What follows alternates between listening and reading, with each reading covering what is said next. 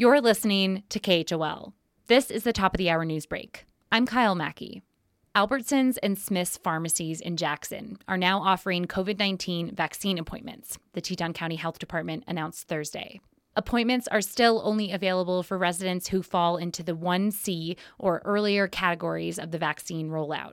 That includes everyone aged 50 and older, adults with pre existing medical conditions, people experiencing homelessness, and a wide range of essential workers. Find out if you're eligible at tetoncounty.gov slash COVIDVAX. That's V-A-X. The 44th annual World Championship Snowmobile Hill Climb kicked off Thursday with amateur and semi pro races up the steep summit lift line at Snow King. Will Walkey took a stroll over to the town hill from KHOL studios in the Center for the Arts, and he brings us this report. Light snow was falling on a hazy Thursday morning, but the scene at Snow King was anything but peaceful.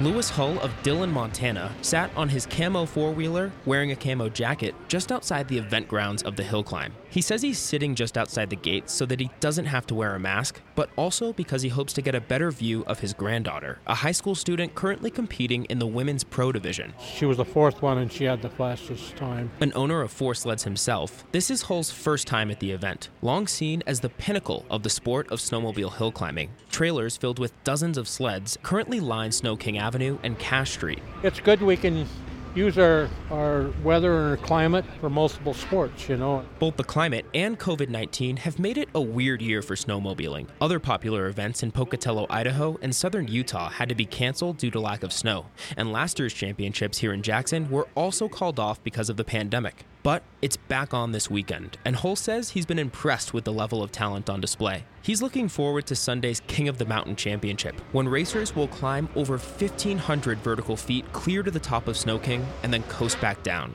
Fastest time wins. These sleds here, you go up to 50 miles an hour on a flat surface and punch them, it'll pull you right off the back of the sled. Normally, the hill climb brings a festival like atmosphere to town, but this year, masks and social distancing are required and capacity is capped. Tickets are available at the entrance gate, but from many spots in downtown Jackson, you can see and hear the commotion for yourself.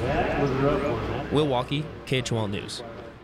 Finally, the Wyoming Wilderness Association will hold a virtual film premiere for Palisades Project at 7 p.m. tonight. The short film explores the intersection of motorized and mechanized recreation and wilderness conservation in the Palisades Wilderness Study Area and the tension between the two. That conflict is not going to go away. The premiere will be followed by a panel discussion live streamed from the Center for the Arts. Kyle Mackie, KHOL News.